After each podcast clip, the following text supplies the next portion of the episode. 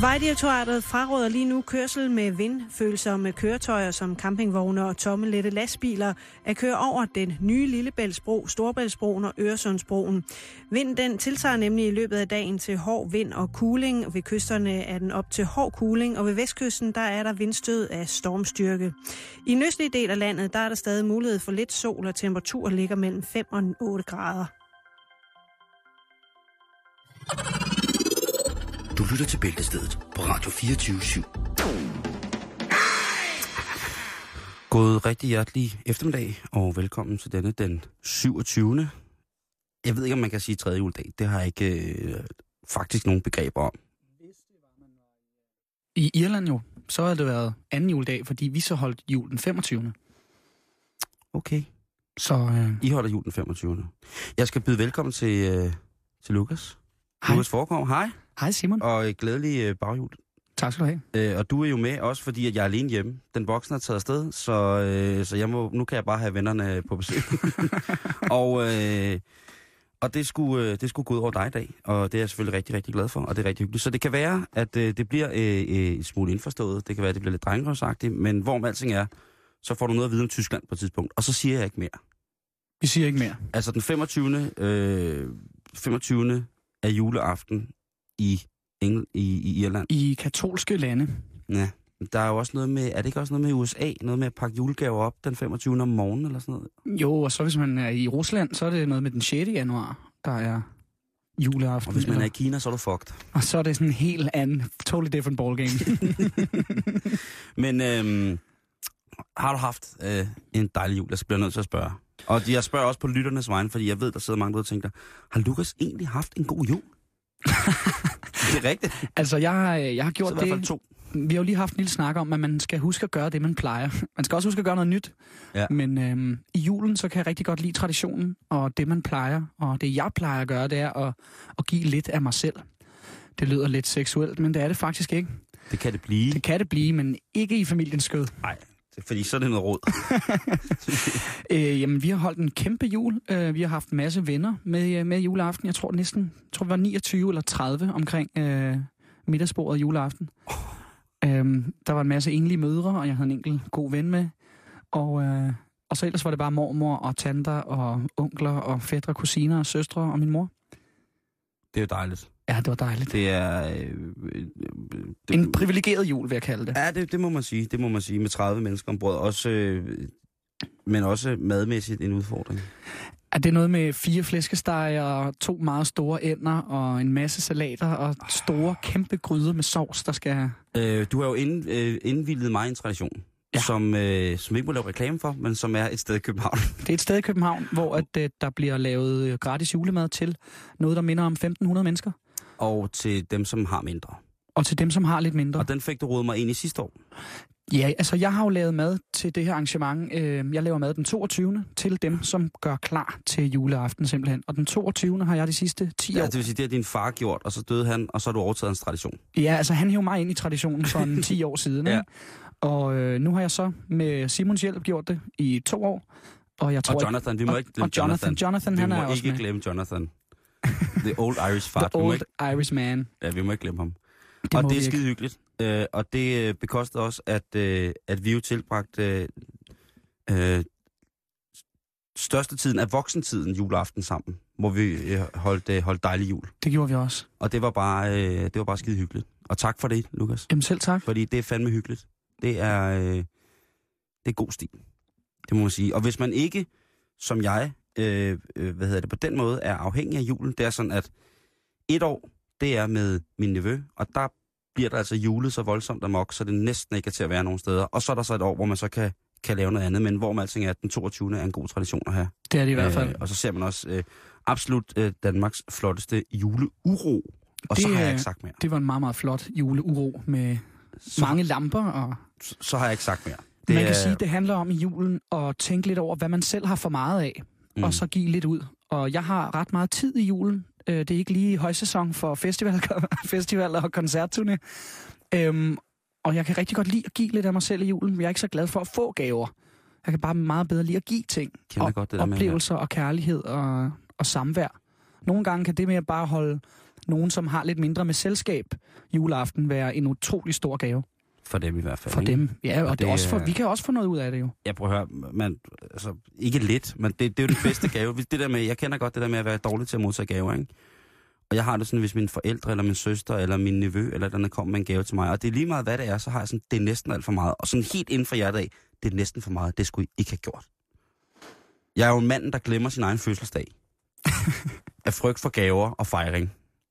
Det er mig fjernt, men jeg elsker jo at gå til fest. Og jeg synes bare, det er den der mærkelige ting med at have hvad hedder det, fuldstændig, altså bare vil have hele tiden. Jeg kender jo mange i min alder, ikke? Nu er jeg lige noget ældre end dig, som kan blive utilfredse over deres kæresters gaver, hvis ikke det er, at hvis de får noget, som de ikke har ønsket sig. Altså, de får det, de har ønsket sig, og så får de noget andet, som samleveren, vennen eller andet har tænkt, det har vedkommende brug for. Din julegave til mig i år var jo fantastisk. Det var jo noget, som jeg virkelig, virkelig vil sige, at Lukas har givet mig en sådan pizzaspadel i julegave. For jeg havde jo 2 af dem. Det vil sige, det var noget, jeg havde for meget af. Lige præcis. Og vi stod og snakkede om, at du kunne lide at lave pizzaer, men du ikke havde nogen spadel. Og så hævde den op af skuffen og sagde, Simon, jeg har faktisk en ekstra. Og ved du hvad? Sådan en julegave, det er jo...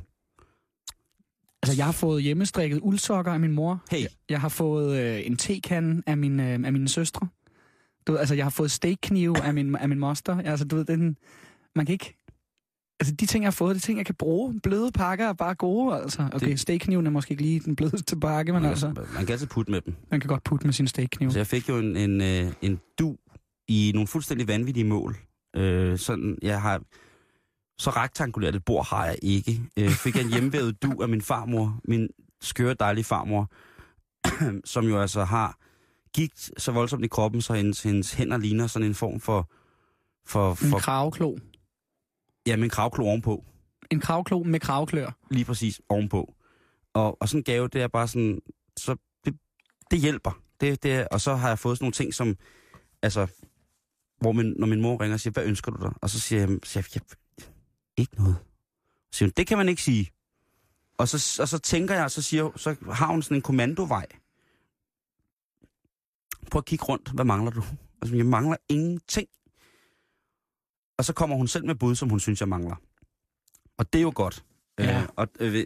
Og jeg får bordskåner, som jeg har manglet. Men ja. Nogle gange så er det også lidt svært selv at se, hvad man mangler, hvis man i bund og grund har det meget godt. Jamen, det er også det. Det er forfærdeligt. Vi lever et luksusliv, og det skal vi bare være glade for. The age of accumulation. Ja, det er der nogen, der vil sige. Vi skal snakke lidt til at starte med om nogle vildt mærkelige ting, som er kommet mig for dage, som du kan få at vide nu, Lukas, og jeg kan lytte, hvor man tænker, når man får det at vide, så tænker man, wow, eller okay, og så kan man lade det løbe. Så i bund og grund, det jeg prøver at sige, det er... Det er fuldstændig ligegyldig info. Precisely.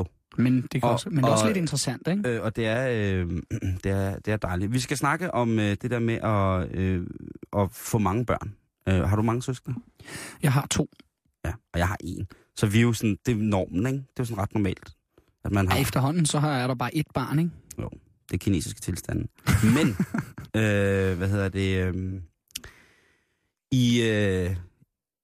i midten af 1700-tallet i Rusland, der var der gang i børneproduktionen. Og bonden Feodor Vasiljev, tror jeg han hedder, en bonde fra Sjøjed i Rusland, han havde et godt forhold til sin kone, Valentina Vasiljeva. Ja, min russiske, det halter for tiden. Efter sine, så skulle hun have, så skulle de have fået 69 børn sammen. Jeg synes godt, vi skal til at komme efter det så. Men der står der noget om, hvornår de begyndte at profilere og reproducere, eller hvad man nu kalder det? Det gør der ikke, men det der står, det er, hun fødte 16 par tvillinger, 7 sæt trillinger og 4 sæt, kvadrillinger, når der er 4, ikke? Altså, er det det, man godt kan kalde en rodebutik? Ellers har de bare haft en appetit på hinanden, der har været helt ustyrlig, ikke? Og så har han ramt plet hver gang, den gode gamle Feodor. Han er virkelig gået efter fuldmånen hver gang. Det er sket imellem 1725 og 1765, ikke? Og i alt så var det 27 fødsler. 67 af, de 69 børn overlevede. Så der har kun været et spild på 2 unger. Det er ret godt klaret. Prøv lige at overveje, hvor mange gange, hvor mange børn vi sprøjter ud, skulle til at se, uden at bruge dem til noget i den moderne verden. Ja, de ufødte børns mælk. De ufødte børns mælk. Det er skamligt. Ikke, der er så mange børn, der hører med i dag? Nej, det er der ikke. Det ved forældrene godt, at det kun er de døve børn, der må sidde op og høre til det her program. Og det er jo nogle år siden, det her over i Rusland, ikke? Men i sådan nyere tid, så skal vi for at finde sådan, kan man kalde det, rigtig mange megafødsler. Så skal vi, til Chile, hvor at Leontina Albina, hedder hun, gud døde mig. Hun, som lever stadig, hun er i midten af 60'erne. Hun påstår at være mor til 64 børn. Men er det så samme far? Så, altså det var det i Rusland, ikke? Der er det samme far og samme mor, ikke? Det er i Chile, jeg tror det ikke. Hvis man kender Leontina lidt, så ved man, hun er lidt løs på tråden.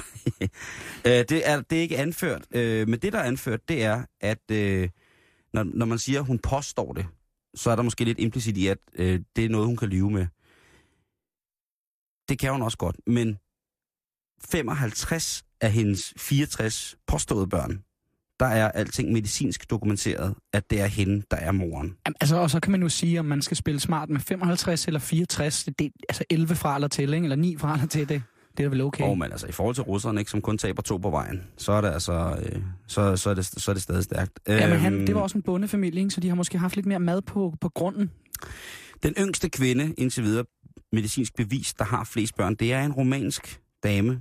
Livia Jonse hedder hun. Og hun er 44. Hun er blot 44 nu. Og hun har fødte i 2008 sit 18. barn. Det er meget, ikke? Det er en slat. Ja. Og jeg tænker jo, at de her nyheder, som jeg siger, de er fuldstændig ligegyldige. Men man skal bare tænke lidt over dem i et sekund, og så kan man tænke, det er sgu meget godt. Jamen, jeg forestiller mig bare, at i denne moderne verden, hvor alle folk går rundt og snakker om jeg har ikke nok penge til at få børn, og jeg bliver nødt til at have min karriere på plads, inden at jeg får et barn, og med de nye arbejdsløshedsreformer, og jeg ved ikke hvad, så tør jeg bare virkelig ikke få nogen børn. Og så kigger man på en romansk dame, der har født nummer 18, og jeg våger påstå, at de har det lidt sværere i Rumænien, end de har i Danmark. Og hun bor i Canada. Okay. Men stadigvæk. Men Canada, der har det også ret godt. 44. Hun er ikke engang 10 år ældre end mig. Der er blevet produceret 18. Og hendes yngste barn er gammel nok til, at hun er gift med det. Jeg håber virkelig ikke, at de går op i sådan en materialistisk hjul. Jamen altså til gengæld, så hvis alle 18 børn sådan får nogle gode jobs, så er det eddermame mange gaver til mor. Jo. Det er nok det, hun har tænkt. Hun har tænkt, okay, jo flere børn, jo flere gaver.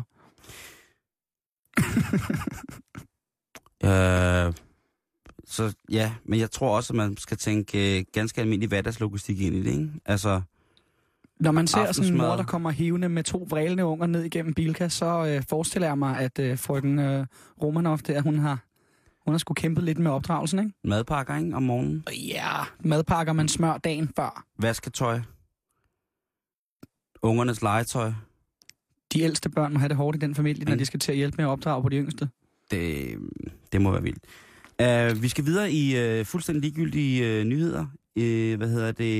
Verdensrekorden i at sprøjte sæd, den er nu på 6 meter. 6 meter? Ja. Og det er, Horst, hedder han, Horst Schulz, som altså,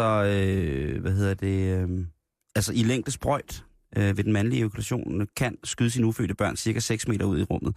Hvis han ligger ned derimod, og jeg ved ikke hvorfor det er, der holder han altså også rekorden ved at kunne sprøjte højst, og det er 12 feet og 4 inches, han kan, og det er så ikke helt 6 meter, vel?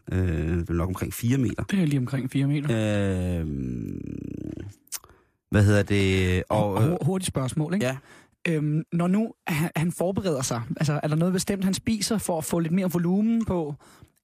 Venter han måske? Har han lige noget cølibasi kørende, noget cølibat kørende? Det er sjovt at spørge. I en uge eller to op til, sådan, så han virkelig... Han kan gøre det 2 gange om dagen, simpelthen. Altså, han pryler aben, så tit han kan. Og, det er måske det er derfor, han er blevet bedre og bedre til det? Nej, det er simpelthen... det er selvfølgelig også klart øvelsegørmester. Men han træner sine muskler. Han laver bækkenbundsøvelser. Han er også... han skyder sin gave afsted, skyder han med 42,7 miles per hour. Altså, jeg gad godt at se filmen på nettet, hvor der er en pige, der har sin mund på imens, og så laver han højst sandsynligt lige 11'eren. Jeg tænker, at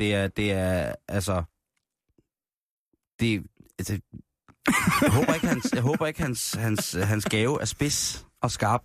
Håber, den kommer blødt og dejligt, men så må han jo holde folk lidt væk. Men jeg forestiller mig også, at hvis han kan bruge sine bækkenbundsøvelser til at gøre det mere kraftfuldt, så kan han vel måske også komme med en helt almindelig stille og rolig sædeafgang på en 60-70 centimeter, ikke? Jeg ved ikke, det må jeg ligge råd med, men jeg er i hvert fald bare op jeg har ikke lyst til at ligge råd med det. Nej, det siger, så må folk selv gøre det, og det kan jo være noget, det kan være et nytårsforsæt. At man skal være... Det er jo bækkenbundsøvelser. Bækkenbundsøvelser til mænd. Det kan jo være, det bliver... Knibeøvelser også til mænd. Det bliver det helt nye store. İlker Yılmaz hedder han. Han er som mænd en ganske almindelig kommunal arbejder i Tyrkiet. Og han kan altså skyde med mælk ud af sine øjne. Og det kan han gøre i en afstand helt op til 9 fod og 2 inches. Der findes videoer på det. På YouTube. Man kan bare gå ind og drikker noget mælk, og så skyder han det ud af øjnene. Og så skyder han det altså ud af øjnene. Det er jo det der med, at vi har, at nogle gange, altså det der med, at hvis nogensinde har prøvet at få øjendråber, så kan man også smage øjendråberne. Altså man tårkanaler og svælg, og sådan, det hænger vist meget godt sammen et eller andet sted. Og noget med det indre øre. Og... Ja. Men hvis man sidder derude og tænker, mit nytårsforsæt er at kunne sprøjte mælk med øjnene, så skal du altså en tur til Tyrkiet og have fat i god gamle İlker Yılmaz. For han er til stadig verdensrekordholderen. Verdensrekorden blev sat i 2004, men han til stadighed beviser han, at han kan på nettet. Og det ser meget, meget, meget uhyggeligt ud. Jamen, jeg kan se, sådan nogle videoer har det lidt svært, men lidt ligesom videoer af afhuggede lemmer, og sådan, der kan godt blive sådan lidt rarere. Jamen, det er ikke rart, og det ser så sindssygt ud. Vi skal videre. I historiens løb, hvis man kigger på historien, så taler man tit om, at prostitution jo har og er været det ældste erhverv i verden. Altså, at man ligesom...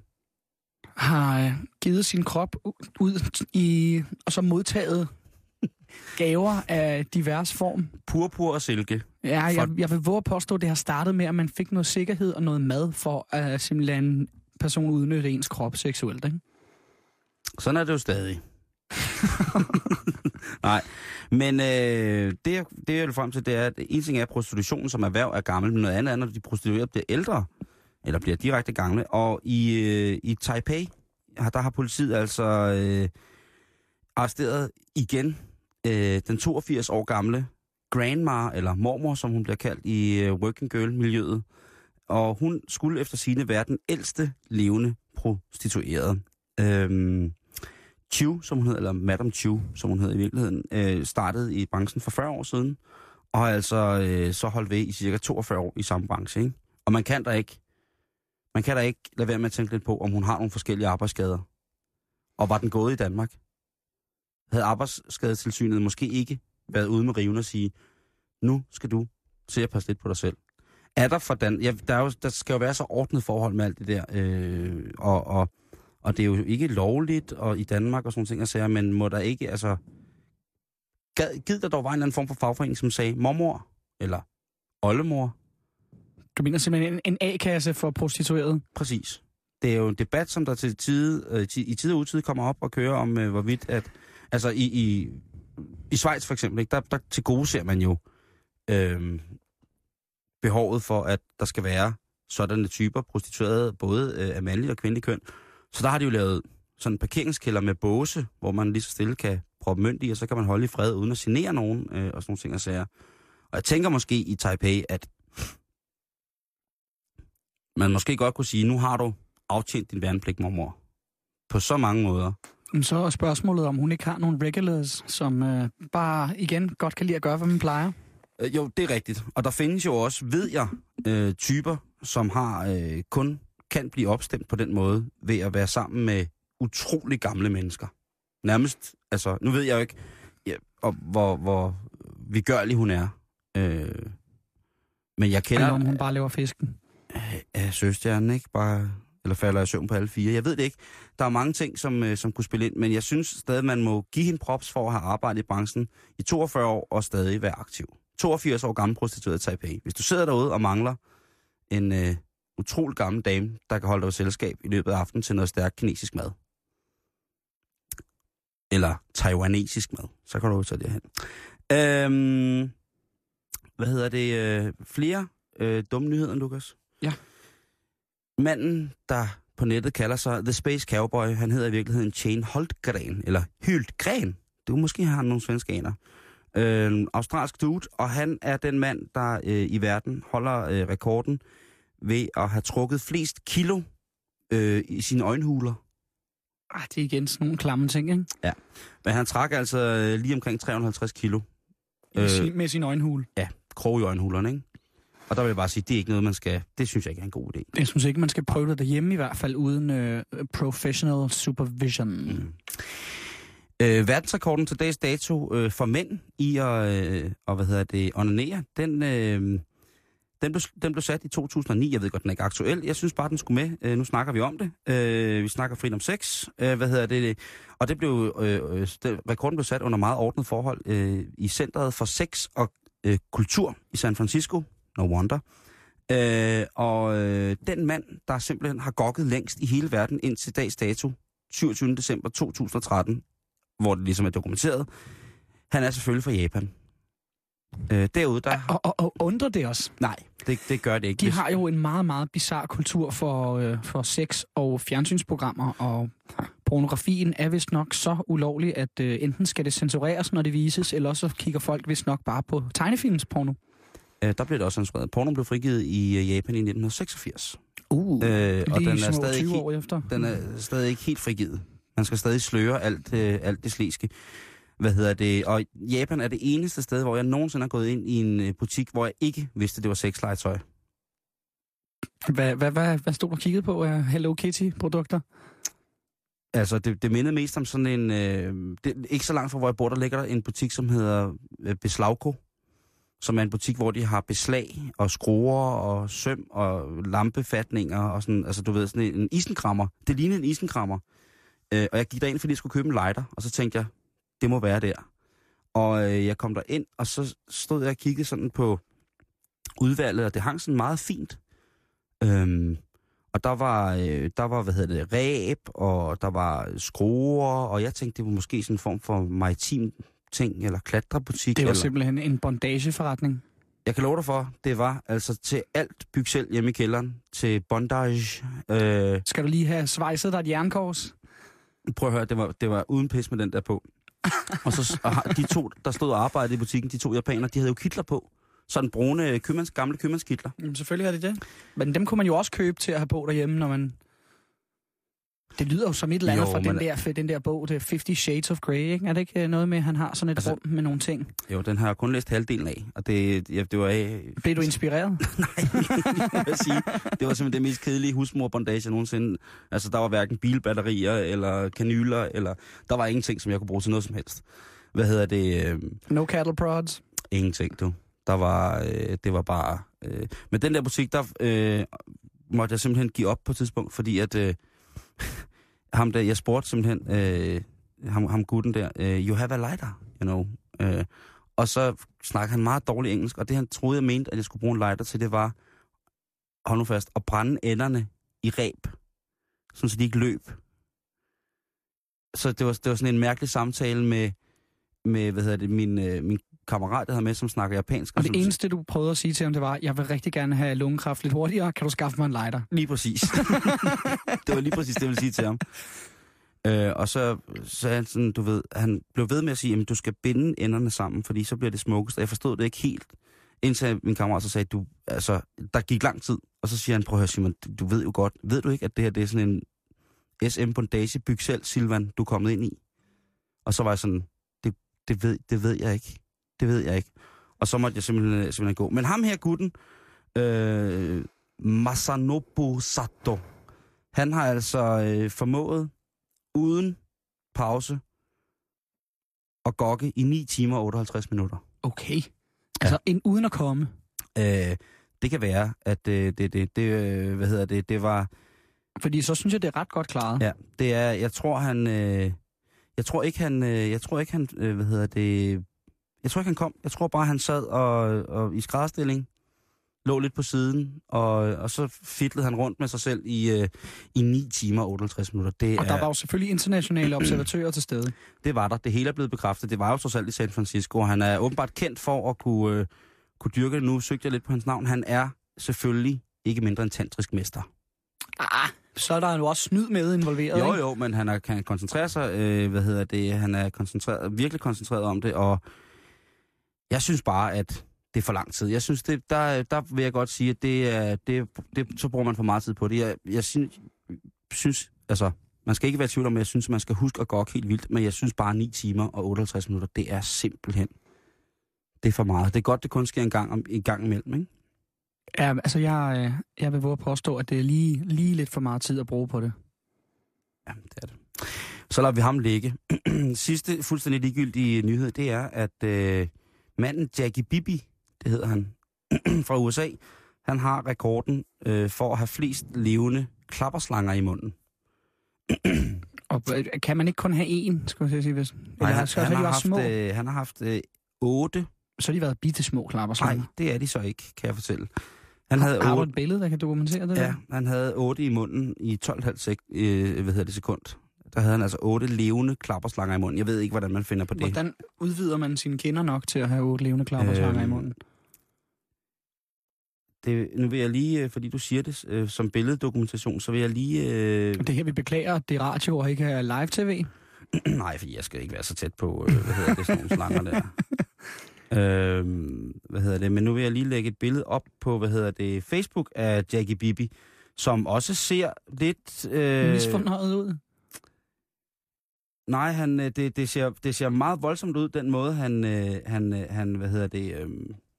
gør det på. Du kan jo bare lige komme herover, du må godt se, nu vil jeg lige lægge det op her på vores Facebook-side, et billede af Jackie Bibi, som er i gang med at... Og spise slanger. Det ser meget, meget, meget mærkeligt ud. Og er det en del af noget kult, eller hvad det er, men der... Nå, på den måde? Ja. Så han simpelthen holdt dem med tænderne? Ja, han holder dem med tænderne i... Han bider sure klapperslanger i halen, som han har i munden. Og et eller andet sted, så kunne jeg godt tænke mig at vide, om han lever i dag, eller om han er Eller de 12,5 sekunder, ligesom var de sidste 12,5 sekunder, han havde. man kan aldrig vide. Ja, det er julemanden. Det er det jo så ikke. Det er Centerslagteren her med et lille godt tilbud, hvis man står og mangler noget krudt til juleaften. Så har jeg tømt et par jagtpatroner op i en stivfrossen kalkun, og den kan man altså hente med både lunte og elektronisk tændsats nede i slagterafdelingen mellem kl. 18 og kl. 26. Velmødt og glædelig jul.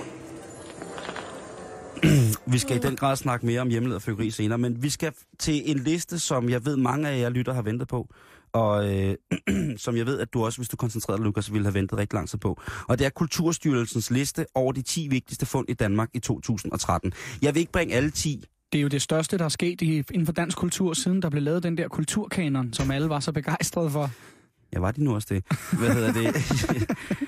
Men for os at lade lidt spænding være tilbage hos selve Kulturstyrelsens hjemmeside, så vil jeg ikke sige alle tingene. Jeg vil kun lige bringe et uddrag af de ting, som Kulturstyrelsen har bestemt. Det er simpelthen det vigtigste, der er blevet fundet i 2013. En gedehjerne. Over 5.000 år gammel hjerne fra en ged, der er blevet offret og kastet i havet ved Syltholm, et stykke uden for Rødbyhavn. Der bliver der fundet et gedekranie, og et gedekranie, det er sådan, ikke så interessant, men det, der er interessant, det er, at hjernen stadig er inde i kraniet. Så på et eller andet tidspunkt imellem 3.631 og 3.375 før Kristi fødsel, så er der nogen, der har kastet en ged i havnen. Og vi skal jo huske, at det der gør gedehjernen interessant, er jo, at det må have været en ofring. Ellers så har de jo en højst sandsynlig suget den ud gennem næsen på kraniet der og spist den. Som det er jo som en delikatesse. Det er jo en delikatesse som hjerne. Hvis man vil hænge ud med den 5.000 år gamle, næsten 6.000 år gamle gedehjerne, så kan man gøre det, forhåbentlig på Lolland Falster Museum. Jamen Simon, jeg tror, vi skal have en tur til Lolland Falster, når vi er færdige med at snakke ud i æteren. Det kan ikke være anderledes. Hvis man er bosiddende i Spentrup, lidt uden for Randers, så kunne man måske have mødt amatørarkæologen Morten Cris, som først finder et lille guldspænde udsmykket med en sirligt udformet fugl, som der står på Kulturstyrelsens hjemmeside. Og det udvider sig så, det her fund, til 10 hængesmykker. Det, som jeg lægger meget mærke til ved de her ting, det er, at der står tit amatørarkæologer.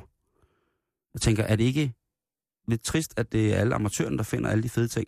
Altså, ud af de mange fund, der er på den her hjemmeside, så er det tit, det første, der står, det er, at det er amatørarkæologen, der har fundet det. Nå,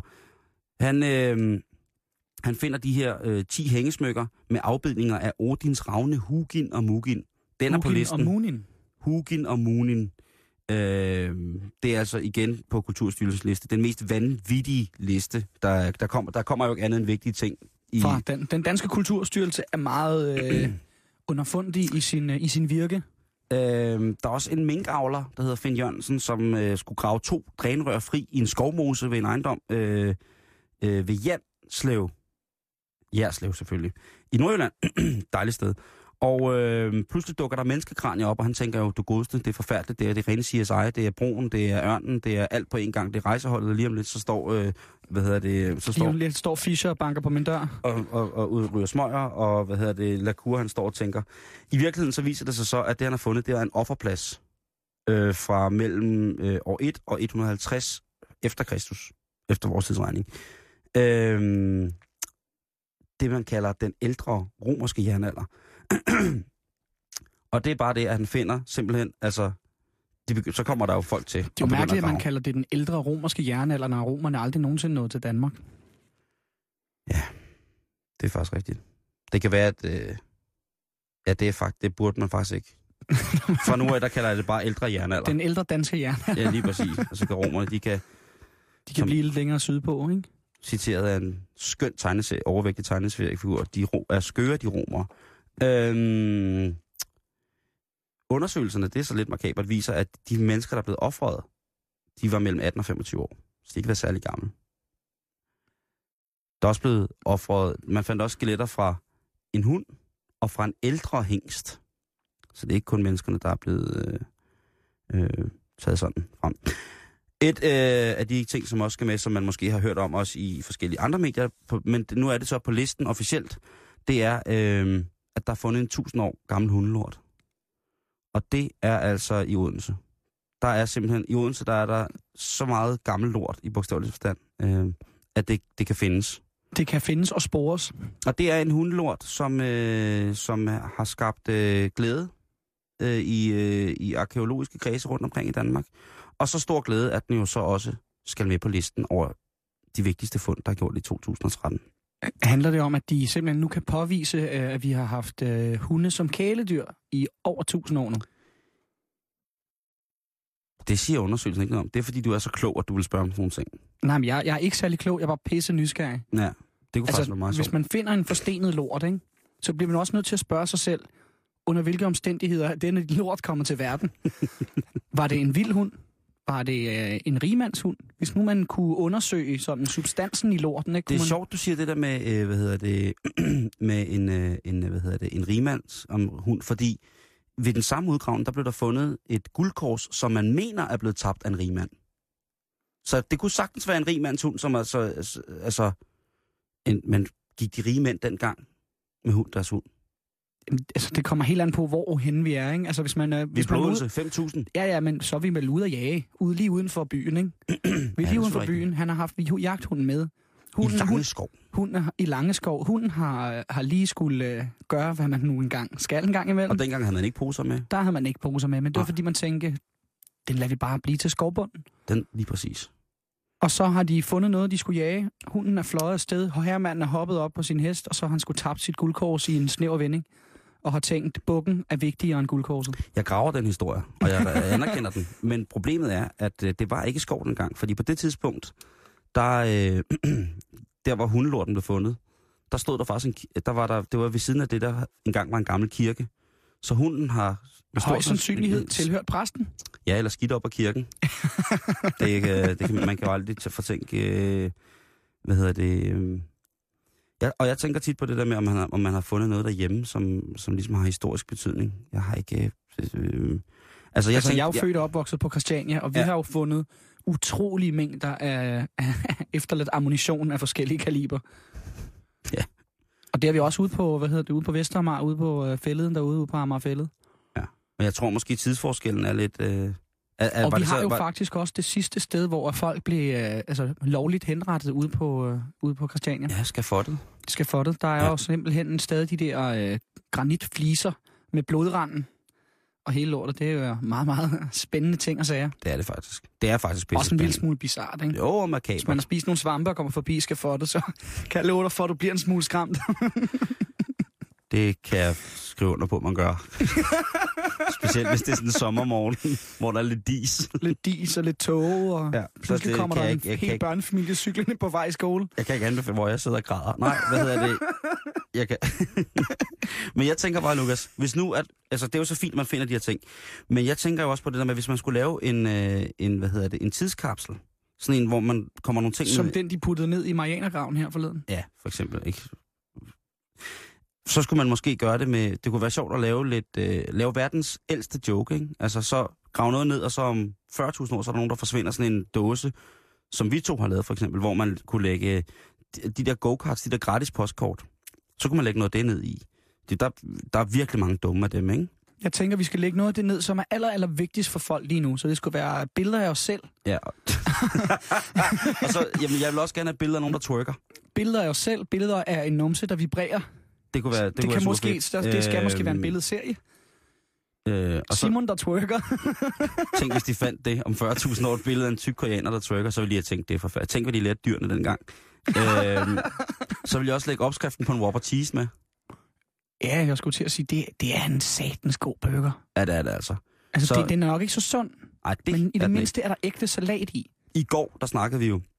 Jeg havde besøgt den dejlige Rune Erko i går, hvor vi snakker om, at der er blevet fundet et dokument fra McDonald's, sådan interne hjemmeside.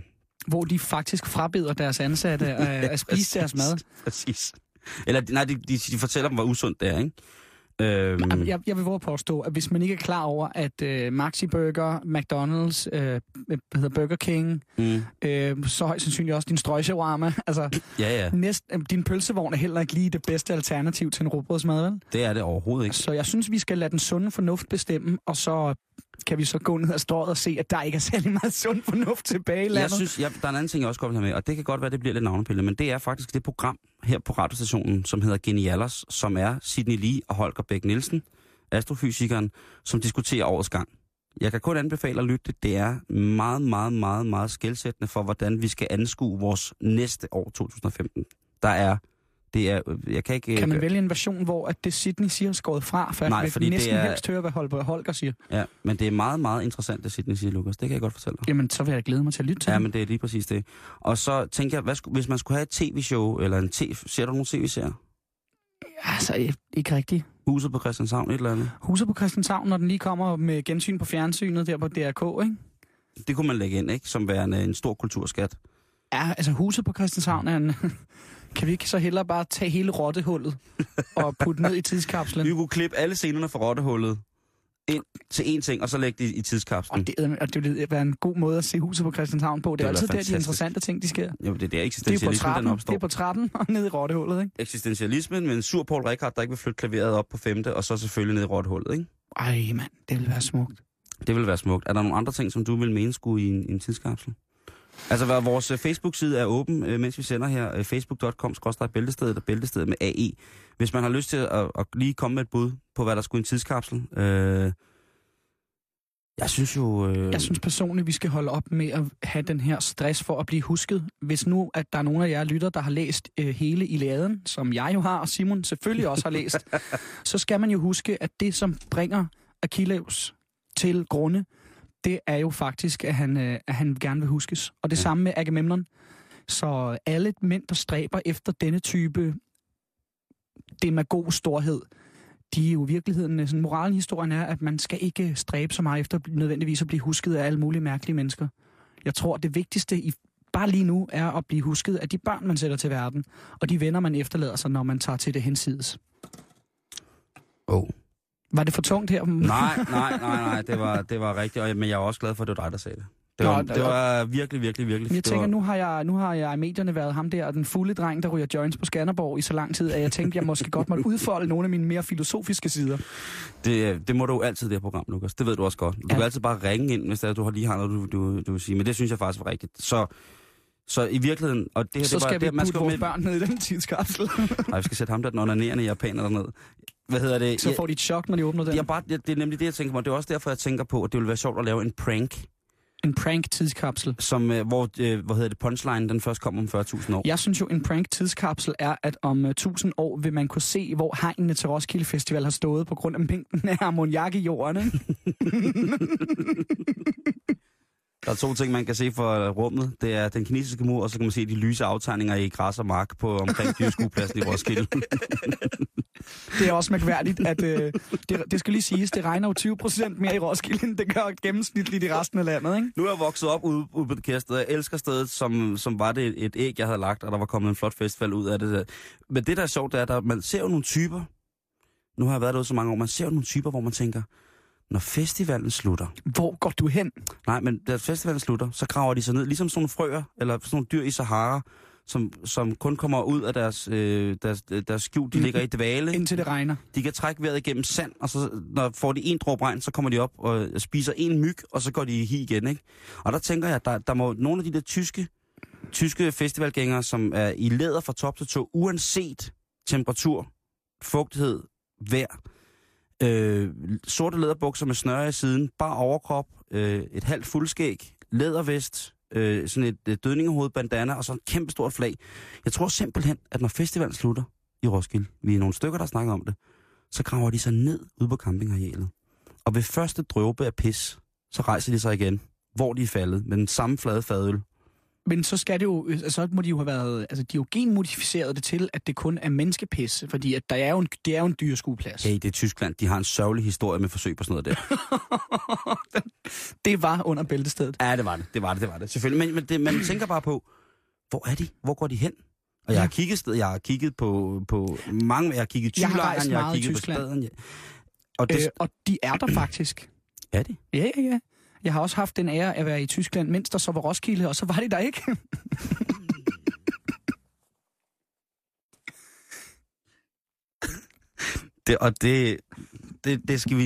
det skal vi lige nå på faldrebet det her, men hvad hedder det? På faldrebet er det næste radioprogram du skal have her. Ja, det hedder Redningsgrænsen. Det er et homoseksuelt program om hvad hedder det? Om, juleafsnittet hedder Adventskransen.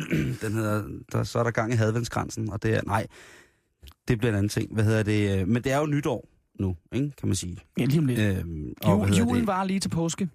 Det er der nogen, der siger. Men nej, det er ikke sandt. Fordi at ind imellem kommer fasten. Er det så fastelavn? Det må det jo være. Nytåret nærmer sig. Og jeg... hvordan har du det med nytår? Altså, jeg har det sådan med nytår, at jeg har det ikke så godt med folk, der indtager stærk narkotikum til daglig. Og nytårsaften er jo den dag på året, hvor der er flest amatørjunkier i byen. Det er jo amatørernes holdplads. Ja, amatørjunkier, det er nok rigtigt. Det er amatørjunkiernes højtid. Jamen, det er det. Det er deres juleaften. Så hele natten, så ser man jo faktisk bare folk, der ikke er vant til at sniffe pulver og tage piller. Men er det ikke generelt for juleperioden, at det her, der skal det fejres? Så Molde... Jo, det er nu, man skal gøre et rigtig godt indsats. En rigtig god indsats for at miste nogle fingre og få sig en hashpsykose og snifse i det ene øje væk. Og ja, det er forfærdeligt. Ikke? Jamen, det er det, der minder, man giver folk fri i for lang tid, uden at der er solskin. Altså, du ser jo ikke sådan nogle ting ske i sommerferien. Fordi jo, folk, det kommer an på, hvor der er sommerferien, Lukas. Det vil jeg godt lide at sige. Men altså, når der er så mange solskinstimer, så sidder folk egentlig de vil hellere sidde ude på bryggen med en pilsner og sige, nej, hvor er det bare rart, selvom det regner lidt. Mm. Det er måske rigtigt. Men jeg synes meget, at det er... Jeg elsker nytårsaften, fordi at det er en aften, hvor at, som regel så har jeg været på arbejde, men så er der også noget med, folk er glade. Og vi får lov til at lave utrolig stor lækker middag til folk. Lige præcis. Og du og jeg, vi er jo nogle madører. Det kan vi godt. Og jeg har kun inviteret venner her i de her dage, ikke? Og Rune er jo også madører. Rune Erko, som var i går, og dig, og det er jo fantastisk. Så ja, det er nemlig det, der er mega, mega, mega fedt, at man får lov til at hygge sig omkring middagen. Må jeg i øvrigt låne din sous-vide? Det må du gerne. Jeg skal bare bruge en gaffeltruck for hende. Ja, det skal du nok, ellers så kan jeg lige komme ud med den. Det kan du sagtens, fordi jeg tror ikke, jeg skal bruge den til lige præcis nytårsaften. Men det, der er ved det, det er jo det der med, at folk tit glæder sig for meget. Jeg har jo, det går hvor det har været et stort problem for mig, fordi at de hiver mig med i det. Og så står man og bliver pisse skuffet. Nogle gange så blev jeg bare sådan, at det begyndte allerede at gå ned ad bakke ved omkring dronningens nytårstale, ikke? Der var folk allerede for, jeg ved ikke, der var forventning, og der var ingen, jeg var en af de mennesker, som uden at blinke med øjnene, bruger omkring 5-6.000 kroner på fyrværkeri. Enten bygger jeg det selv, eller så går jeg ned bare og køber på slump. Og der var bare så sjældent været nogen, efter man blev sådan en 30, som lægger nok mærke til, hvor flot fyrværkeri jeg egentlig har købt. Og så står jeg derude selv med halvfed på og brænder hele lortet af alene. Og en stormlighter. Ja. Det er stormlighterens højtid også, ikke? Ja. Eller den lange cigar, man ikke vil ryge, man skal bare bruge den til at tænde fyrværkeri med. Ja, jeg ryger min årlige grønne fyrstok, der ved 12-tiden. Min grønne fyrstok? Min grønne fyrstok, som er en mixtur. Det kunne være te, vil nogen sige. Og den tænder jeg mine raketter med, mine bomber. Det er en mixtur, simpelthen. Ja, det kan godt være en mixtur, men jeg vil bare lige komme med nogle råd. Hvis man lige er flyttet hjemmefra. Du er ikke flyttet hjemmefra for så lang tid siden. Og jeg vil bare komme med råd til folk, der har det ligesom dig, med at hvis man holder nytårsaften, så er der nogle små ting, som man bare lige skal være opmærksom på, når man holder sin første nytårsaften hjemmefra. Når man lige er flyttet væk hjemmefra, så skal man huske at holde den store fest et af de første par år, efter man er flyttet hjemmefra. Sådan så der er færrest mulige klenodier fra familien, der kan blive ødelagt. Det er for det første rigtigt. Ellers så vil jeg bare sige, at dårlig champagne, det virker som lim, når det ikke er i glasset nede i maven. Ja. Så hvis du får rodet dine serpentiner ind i det, så trækker det farven ud, og det gør altså nærmest, at dit gulv kan ligne papier-mâché, hvis der folk danser oven i champagne. Og jeg taler af erfaring. Og det sker så klokken cirka 1:30. Så står folk jo faktisk, så skal man have fat i terpentinen til at få serpentinerne og fødderne af gulvet. Man er jo limet fast til køkkengulvet, hvis man har klinker, ikke? Hvis du har lyse ubehandlet gulvet, så vil jeg også sige, at af erfaring, serpentinernes farvestof kan blive udtrukket af champagnens alkohol og gå ned i dit gulv, så du kan få farvet plamager på det. Og det kan jo nogle gange godt være positivt, hvis man har et virkelig, virkelig grimt trægulv. Mm. Og så skal man huske til sin første nytårsfest hjemmefra at tage etiketten kun til udendørsbrug nogenlunde seriøst. Ja, det er... det nytter ikke, at man tager det fyrværkeribatteri, der hedder den afghanske himmelstormer, og så tror, det er fint nok, hvis jeg bare lige... Det er en bordbombe. Hvis man bare lige holder den ud af vinduet, ikke? Hvis man er flyttet til København fra udkantsdanmark, så hold dig væk fra Rådhuspladsen. Ja, eller andre store byer, ikke? Jeg tror også, at torvet i Ikast... Jeg har bare aldrig været på torvet i Ikast, mens der var... Men når den fulde onkel Tove, hun tager den afghanske himmelstormer frem, som er det 100-skudsbatteriet, som er købt i Silvan, så bare vid, at du kan ikke holde på det. Det må du slet ikke, og det skal slet ikke fyres af indenfor. Og det siger jeg, som ellers er meget, meget stor fan af den helt store bordbombe, den der med, som alt er lavet til indendørsbrug, men når den springer ud, så er der hagesmække med bryster til 12 mennesker, der er sjove næser, der er sådan nogle, der siger... Og der er... Hvad er det nu, den hedder? Det er en... Er det ikke Ruslen? Hedder den, hvis du ved, hvad den hedder. Nå, men hvis du ved, hvad den hedder. Jeg mindes noget med en Anders Matthesen-sketch, der taler om, det var en Ruslen, eller en Rusle, eller en Rysler. Jeg tror, det hedder en Rysle. Det kan jo være, at Matthesen sidder og lytter til programmet, og han lige vil skrive ind på vores Facebook-side, hvad det hedder. En gang hed det Tænk, før du taler, nu hedder det Google, før du tweeter. Lige præcis. Det... Gør det virkelig det? Fordi den burde jeg have skrevet ned et eller andet sted. Nej, men det var sjovt nok også noget, jeg læste på Twitter. Hedder den en ryslen? Hvad hedder den, man trutter i? Hvad hedder den, man trutter i? Hvad med bare skrive rysle? Så kan det være, vi får rysle.wiki. Det kan jo godt være, den hedder det. Det er jo det, de unge mennesker lærer i dag. Du har kraftet med ret, mand. De lille møge unge mand. Jeg vil gerne have en klapsalve, Simon. Du får, ved du hvad du får? Jeg kan godt fortælle, hvad du får, fordi det er sådan noget, det skal man, når man har så, apropos ligegyldige ting, ikke? Ligegyldige info, altså. Så får du altså, så skal man have den her. Toghornet. Det er det horn, jeg gerne vil have på sin cykel, i stedet for en ringklokke. Jeg har sagt, at nok skal have en cykeltrailer til det. Så, jamen, det er nemlig den med rysler i, og hvad hedder det... Den skal man altså virkelig, den skal man også passe på. Så vil jeg sige, hjemmelavet fyrkeri, det er heller ikke udenbart måden at starte året på. Nej, det er... Også selvom man gerne vil spare og sådan nogle ting og sager, fordi man skal på bartenderophold eller skole i Sunny Beach, lad være at bygge dit eget fyrkeri selv. Det er, når din tipsy-svoger, han læner sig ind over rejkoktailen eller tunmusen og visker til dig, sådan allerede, at han lige har tømt, han har knækket 100 store romerlys ned i en stjålen brandhane, og så sat en brandtråd til, så skal du sige, ved du hvad? Den skal vi ikke bruge i aften. Så gælder det bare om at drikke ham i knæ, og så få den der brandhane, der er fyldt med hækselskrudt, smidt et andet sted hen, ikke? Jamen, det er folk, de kommer til skade, også med kanonslag og fuser og sådan noget. Jeg har en jævn strøm af venner, der mangler det ene og det andet, skulle jeg til at sige. Og det er jo et problem, når det er, man bor i en storby, og måske også ude på landet, men det ved jeg ikke. Jeg har jo ikke boet på landet. Men så skal de lige spille lidt smart, ikke? Og den der sætning, der er med at gå tilbage til en fuser, den er der bare virkelig, virkelig mange fingre, der er kede af, at deres, den hånd og den hjerne, de hører til, ikke har lyttet efter. Altså, jeg har set en bekendts barndomshjem brænde ned til jorden, efter, og det var en landejendom, efter at hans en eller anden kammerat havde lavet en hjemmelavet sol, som han har sat op på sådan et stort stativ, godt nok, men det lignede en vindmølle. Det var var meget stor. Det var en bildør, som skød over, og så var det, så de der sole, der skulle få den til at køre rundt, det var gamle dele for udstødningsting. Og så havde han bare fuldt krudt i, og så tænkte nu skal den kraftedeme nok. Problemet var bare, at det stativ, den stod på, kunne ikke holde, så hele solen kørte ind i laden, og så gik det ellers galt. Så jeg vil på det varmeste anbefale, at man lader være med at bygge. Nej, stop det der fyrværkerihejs. Ja, jeres hænder, de er simpelthen for pæne og for kønne, og jeres øjne, de skal se mange flere smukke øjeblikke. Det skal de. Så det var faktisk en lidt løftet voksen pegefinger. Det der med, nej, ikke nogen løftet pegefinger. Til gengæld, hvis I så endnu skal ud og lave jeres eget fyrværkeri, så... Nej, Lukas. Vi skal ikke komme med nogen dårlige råd. Derimod, så skal vi, fordi programmet lakker en lille smule med enden, så bliver jeg nødt til at have, som vi selv sagde, du har været rigtig meget i Tyskland i år. Ja. Og jeg har bare sjældent hørt folk til andre steder end til Harzen og Berlin, når de skal til Tyskland. Hvorfor tager de til Harzen? Det gør med folk, når de begynder at blive over 65 og lukke lidt af kernemælk, så rejser man til Harzen. Altså, der er jo lige syd for Rømø. Syd for Rømø? En meget, meget flot tysk ø, der hedder Sylt. Jamen, den kender jeg godt. Og der kan man godt holde ferie. Vi har spillet en enkelt koncert der i sommerperioden. Surfers Paradise. Så er der jo også, altså, når man kommer længere sydpå, du kan godt lide München. Jeg er et af de der få steder i verden, hvor man kan få julemad hele året rundt. Så kan man få gås og rødkål. Ja, det fortalte du mig, det har jeg ikke. Med det har jeg knødel, ikke. Som er en meget stor gnocchi, som ikke er særlig rar. En form for tennisbold af dej, som er kogt. Ja, og hvis man kaster den op på din væg her, så sidder den fast, som om det var en spion fra en cheeseburger. Så, men er der nogle byer i Tyskland, som du virkelig har tænkt, dem vil man også godt tilbage til? Altså Hamburg er jo pissegod.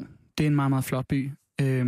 Og Köln har en meget, meget kæmpe, stor, flot domkirke. Jeg har aldrig været i Köln. Det er en meget, meget smuk by. Er man homoseksuel, så kan man også med fordel tage til Köln. Det er den tyske regnbuestad. Mm. Ja, det er dejligt. Så det... Og så handler det om at komme ud i de små byer også. Essen og sådan nogle små bitte byer op og sidde i en eller anden stor borg. Det handler om, at hvis man er til de store byer i Tyskland, så er de højst sandsynligt blevet bumpet til uigenkendelighed. Finder man derimod en lille by, så er der en god chance for, at der stadig er noget bindingsværk fra 1200-tallet. Og mad. Altså tysk mad er jo skide godt, når man finder de rigtige steder. Jamen, jeg er jo tosset med pølse. Men jeg er jo tosset med forskellige former for wienerschnitzel og cordon bleu og kæsespitzel, kan man også. Prøv lige kæsespitzel. Det er jo, spitzel er jo en form for meget blød pasta, som er, og kæsespitzel, det er jo så bare spitzel, sådan semikogt i fløde og ost. Og skal jeg så lige regne den ud, det er så cordon bleu, så det er noget paneret. Ja, og cordon bleuen, det er jo så paneret lam med ost indeni, og så kan man få den i en ovnversion, hvor der også er ost ovenpå. Og... Altså, der er ikke grænser for, hvad man ikke kan med en snitsel. Det lyder som noget heavy noget, men jeg vil elske det. Altså, Berlin er jo en fed by, men man skal bare også prøve at se resten af det. Jeg vil bare gerne have, at man kommer til Essen. Man skal bare huske, at tyskere generelt set er flinkere og mere høflige og taler bedre engelsk end franskmændene. Der er renere. Lukas, tusind tak, fordi du gad at komme ind og lave livestream sammen. Jamen, tak fordi jeg måtte være med. Du er altid velkommen. I studiet der har vi fået både nyhederne, men vi har også fået eftermiddagen i studiet. Og hvad skal vi tilbringe eftermiddagen med i dag? Jamen, det er jo sjovt lige under Tyskland, fordi vi skal faktisk snakke historie og tysk historie. Oh. Lige efter nyhederne, der får vi Lars Barfod igennem, I ved, den formanden for de konservative. Han siger, at de unge i Danmark ved ingenting om historie. Altså, han har lige skrevet en kronik. De unge. Altså, jeg er en af de unge, og jeg ved rigtig meget om historie. Skal vi lige tage en test her? Ja. Skal vi lige komme? Han bygger det nemlig på sådan et spørgeskema og sådan noget. Er I klar? Ja. Den tyske besættelsesmagt stillede krav til den danske regering om, at Danmark skulle tilslutte sig den såkaldte antikomintern pagt under 2. verdenskrig. Hvad var antikomintern pagtens formål? Nej, ingen. Lige præcis den har vi sgu glemt at læse op på. Ja. Så det Lars har ret. Ja, han har ret, men spørgsmålet om det gør noget. Spørgsmålet er, om det er relevant. Ja. Det var at bekæmpe kommunismen. Du kan få syn for sagen i eftermiddagen her på 24-7. Det er lige om lidt. Det er efternyhederne, som kommer her.